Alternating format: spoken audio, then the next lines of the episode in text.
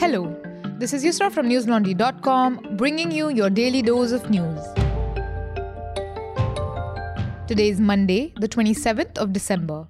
According to the Union Health Ministry, India recorded 6,531 new COVID 19 cases on Monday, taking the total tally of infections to 3.49 crore since the beginning of the pandemic in January last year.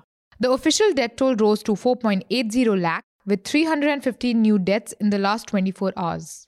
India reported the highest single daily rise in Omicron cases today. With 156 new cases, the total tally of the new variant has risen to 578. Delhi has the largest number of Omicron infections, followed by Maharashtra, Kerala, Gujarat, and Rajasthan. In the northeast, no cases of the new strain have been reported yet. Given the rising numbers of the Omicron strain, many states have reinstated curfews and other restrictions. On Sunday, the number of active cases in Delhi surpassed 1,000, a night curfew will be enforced in the national capital starting at 11 pm tonight on Monday. According to a report in the PTI, the Delhi Disaster Management Authority has said that government officials, judges, medical staff, pregnant women, and patients, those on their way to buy vital commodities, media persons, and those traveling to or returning from railway stations, bus stops, and airports will be exempt from the curfew. According to R.S. Sharma, chairman of the government panel in charge of the CoWIN platform, Children aged 15 to 18 can register for COVID vaccination via the CoWIN portal from January 1st onwards, ANI reported. Sharma also said that of the healthcare workers and those over 60 years old with comorbidities who are eligible for a booster shot, the first recipients will be those who got their second dose nine months ago. Since some students may not have Aadhaar cards, Sharma informed ANI that the government has given an alternative provision for students to register using their ID cards. Both Bharat Biotech's Covaxin and Zydus Cadila's needle-free vaccine, ZyCoV-D, has received emergency use authorization from the Drugs Controller General of India for children, Scroll reported. Rajesh Bhushan, the Union Health Secretary, will brief the Election Commission today on Monday regarding the COVID 19 situation across the country. Due to the Omicron variant, the Allahabad High Court last week had asked the Election Commission to postpone the upcoming assembly elections, the Indian Express reported. According to Reuters, amid a new wave of cases, Australia recorded its first death from the Omicron variant of the coronavirus on Monday. The person in question was in his 80s, was fully immunized, but had underlying health issues. Meanwhile, in the United States, more than 1,000 flights were cancelled on Sunday as employees tested positive for coronavirus, the New York Times reported. Despite early research indicating that Omicron is milder than other varieties, scientists are concerned about the large number of infections being reported worldwide.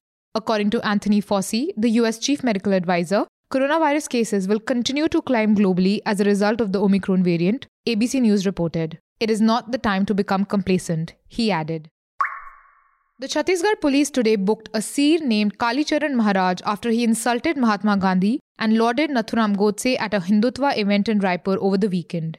According to PTI, the case was filed after footage of Kali Kalicharan's comments was posted on social media. Accusing Gandhi of destroying the country, Kalicharan said in the video, and I quote, I pay my respect to Nathuram Godse. He assassinated him. See if you don't remove a wart with surgery, it could lead to cancer. Unquote. Kalicharan has been charged with inciting hatred amongst communities. NDTV reported that the complaint against him has been filed by Pramod Dubey, the former mayor of Raipur. Ram Sundar Das, the leader of the Dudhadhari Math in Chhattisgarh, had been in attendance at the event. Das criticized Kali Charan in a speech and openly disassociated himself from the event.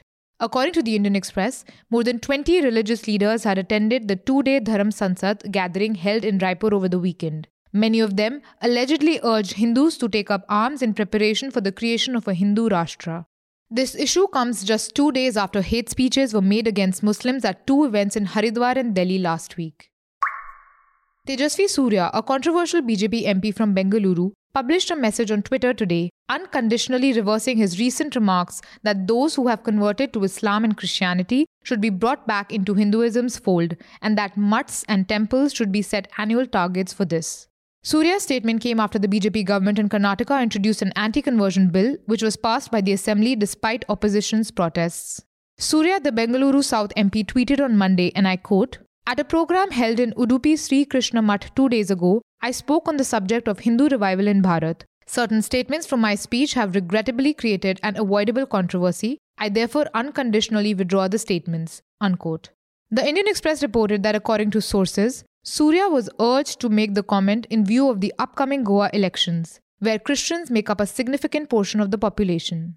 In the statement that he retracted, he had said, and I quote, there are persons who belong to Hinduism but were converted to Islam and Christianity. It is our responsibility to reintegrate these persons into Hinduism. In addition, Hindus in Pakistan who converted to Islam should be welcomed back. It is important to bring these people back to the fold of Hinduism. That is the only way a renaissance can happen. Unquote. In Goa's last assembly election, the BJP came in second to the Congress but still managed to form the government. This time, aside from the Congress, the BJP is up against a resurgent AAP and the newcomer Trinamool Congress. With Tejasvi Surya back in the news cycle, it's worth sharing with you that Nidhi Suresh at News Laundry did a detailed profile on him earlier in June this year titled How Tejasvi Surya Fashioned Himself as a Savior of Hinduism. The profile is behind the paywall, so you will have to subscribe to be able to access it. Find out how Tejasvi went from a golden boy in school and college to a BJP young man subscribe to News Laundry.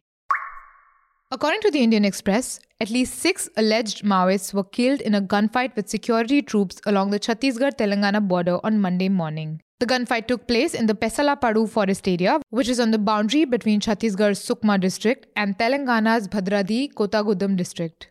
The joint operation was carried out by the Greyhounds, a special forces unit of the Telangana Police, the Chhattisgarh District Reserve Guards, and the Central Reserve Police Force. Unidentified police personnel told the Indian Express that casualties included four women. The police also have not confirmed the identities of those killed. Sunil Dutt, the superintendent of police in Telangana's Bhadradri Kothagudem district, told the News Minute that the police had gotten a tip that alleged Maoists were attempting to attack security forces and that as a result, combing operations in the area had been stepped up. According to the PTI, Sukma Superintendent of Police Sunil Sharma described the operation as a success. He claimed that security forces were able to significantly damage the Maoist Kistaram Area Committee, which had allegedly carried out multiple deadly attacks. According to him, the Kistaram Area Committee has been seriously depleted, and the security forces' next aim is to neutralize the two surviving committees in Katakalyan and Jagargunda. Speaking of Chhattisgarh, our reporter Pratik Goyal last week brought us a compelling story of Chhattisgarh's displaced Adivasis in Telangana foregrounding the apathy of the state government when it comes to rehabilitation of displaced people. Read his ground report titled Strangers in a Strange Land. Chhattisgarh's displaced Adivasis in Telangana have nowhere to go. And if you like what we do, then consider supporting our work. Subscribe to newslaundry.com. Go to our website and hit that subscribe button on the top right hand corner. Support independent journalism and pay to keep news free. The Aam Aadmi Party has won 14 seats in the Chandigarh municipal elections, while the Bharatiya Janata Party has won 12 seats, ANI reported today. The AAP is contesting in these polls in the Union Territory for the first time. The other two prime competitors, Congress and Shiromani Akali Dal, secured 8 seats and 1 seat respectively.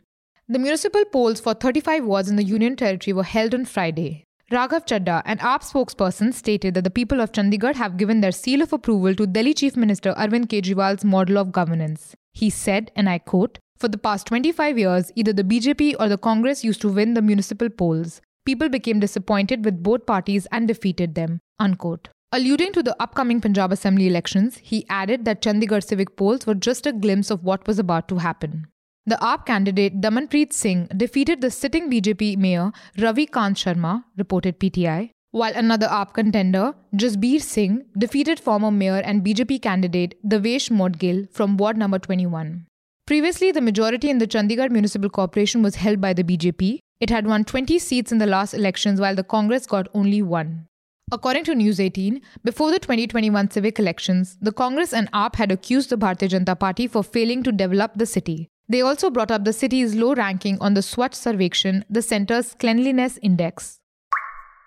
The United Nations on Sunday condemned the reported killing of at least 35 civilians in Myanmar's Kayah state, calling on government officials to investigate the alleged army attack. According to the New York Times, the executions occurred near Moso village on Friday, where the Karenni ethnic group had been demanding autonomy from the Myanmar government. According to Reuters, quoting state media, the Myanmar military killed six terrorists with arms from opposition forces fighting the government on Friday. The seven vehicles in which the people were killed failed to stop for inspection. The military is yet to issue a statement regarding the situation. Martin Griffiths, the UN Under Secretary General for Humanitarian Affairs, expressed his horror at the attacks in Myanmar's Kayah state. He said, and I quote, I strongly condemn this heinous act as well as any attacks against civilians across the country, which are forbidden by international humanitarian law. I demand that the authorities launch an early, thorough, and transparent inquiry into the occurrence so that the offenders can be brought to justice as soon as possible. Unquote. That's all the news we have for you today. Stay safe from the din of disinformation and come back for your daily dose tomorrow. All the News Laundry podcasts are available on Stitcher, iTunes, and any other podcast platform. Please subscribe to News Laundry. Help us keep news independent.